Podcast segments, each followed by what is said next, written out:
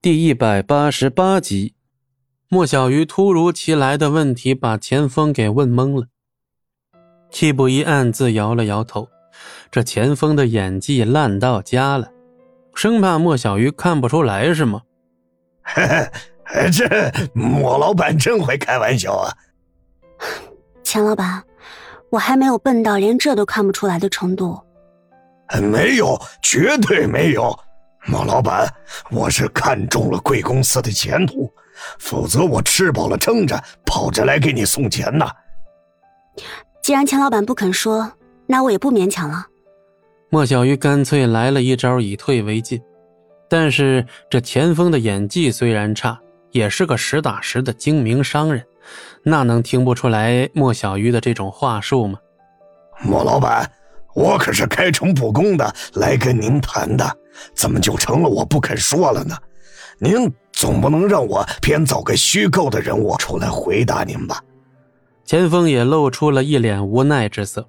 莫小鱼微微一笑，他也知道，就以他的这点道行啊，是不可能从钱锋这种老油条的嘴里套出什么有用的信息的。抱歉，钱老板，可能是我多心了，您别往心里去。哈哈，自然不会，只要能让莫老板打消疑虑，这都不算事儿。好了，我这就回去让财务给莫老板转账。如果到时候还不够的话，尽管跟我开口。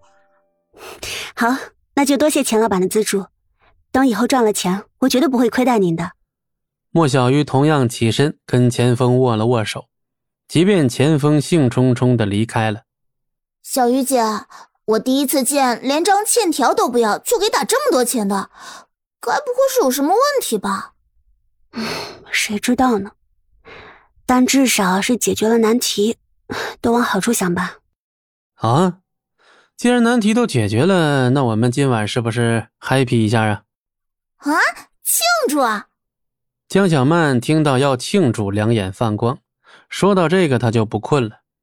哎，有道理啊，小鱼姐。今晚你可得请大家吃顿好的。好好，我请还不行吗？耶！江小曼欢呼了一声，随即蹦蹦跳跳的跑了出去，把这个好消息告诉了所有人。片刻后，一阵欢呼从门外传来，听到欢声笑语，莫小鱼的心情终于好了不少。戚不义，莫小鱼转头看向戚不义。他还是一脸漫不经心的，啊？怎么了？没什么。莫小鱼摇了摇头，他自己都觉得脑海中的那个想法很离谱，说出来就更离谱。戚不义干咳了一声，心里暗骂：“前锋成事不足败事有余。”可能你猜的是真的吧？或许真的有人在帮你。嗯，我觉得可能是莫伯父吧。我爸。嗯，也只有莫伯父有这个能力，还有这个动机呀。戚不义见莫小鱼居然信了，莫小鱼低下头，露出了若有所思，似乎还真信了。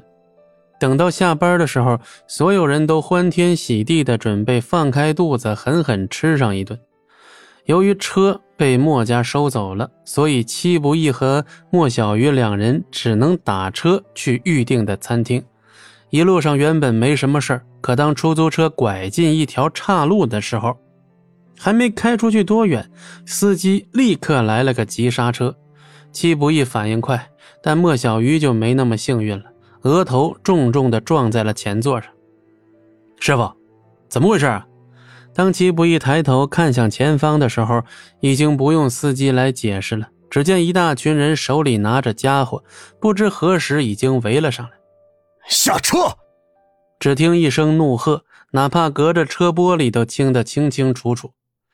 哎呀，果然还是来了。外面少说也有二十来号人，而领头的就是上次在戚不义手上吃瘪的赵旭。老板，实在对不起啊，我也是没办法。司机师傅无奈地冲着戚不义跟莫小鱼道了一声歉，接着打开车门逃了。戚不义。那好像是上次那个赵家人吧？莫小鱼紧张的抓住戚不义的胳膊。哎，恭喜你答对了。你还有心情开玩笑？他们这么多人，我们该怎么办啊？莫小鱼慌神了，眼前这么多人，这样的场面他只在影视剧里见过。戚不义能明显的感觉到莫小鱼的手在发抖。是你自己麻溜的滚下来，还是要我亲自把你揪出来？得罪了我赵旭，你就该想到会有今天。赵旭走了上来，对着车里的戚不易冷笑。本集播讲完毕，感谢您的收听，我们精彩继续。